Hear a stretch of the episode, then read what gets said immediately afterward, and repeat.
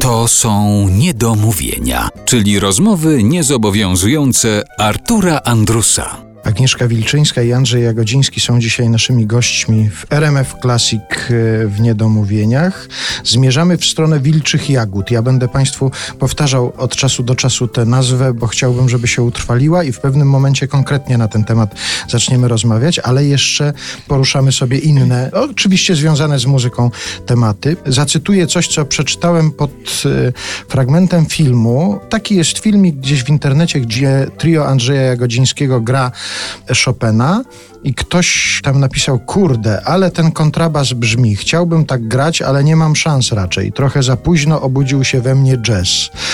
Taki jest komentarz. Czy waszym zdaniem jazz może się za późno w kimś obudzić, czy zawsze jest czas na to, żeby się w człowieku jazz obudził? I jak to było w waszym przypadku?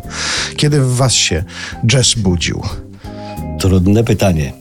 Mam nadzieję, że y, na przestrzeni dłuższego czasu. Ja potrafiłem sobie poradzić z tymi problemami, które zwykle spotykane są w tak zwanej muzyce rozrywkowej z punktu widzenia klasyków. Bo byłem studentem, byłem uczniem e, muzyki szkół klasycznych, więc wiedziałem, jakie oni mają problemy ze zrozumieniem czy z próbowaniem grania tej muzyki.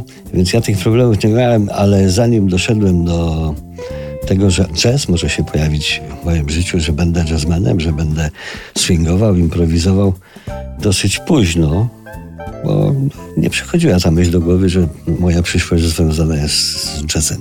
Raczej z klasyką. Mhm.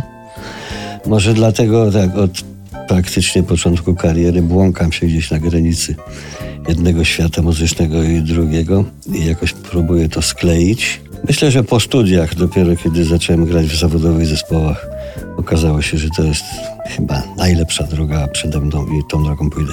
Agnieszka, w tobie jazz się budził wcześnie czy późno?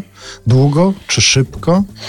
No ja właściwie zaczęłam śpiewać y, standardy w średniej szkole muzycznej, kiedy z moimi kolegami zaczynałam moją, jak to się mówi, zwykle przygodę z jazzem, przygodę muzyczną i później zachęcana przez zespół zdałam na studia do Katowic. To właśnie było w 94. No i studia na Wydziale Jazzu i Muzyki Rozrywkowej w Katowicach, więc już jakby te moje zainteresowania były ukierunkowane już na jazz. I jazz właściwie, no on cały czas wraz jakby też z rozwojem takim mentalnym, emocjonalnym, to też mm, różne spojrzenie ma się na jazz i większą odwagę, większą przestrzeń, więc to jest cały czas proces, myślę.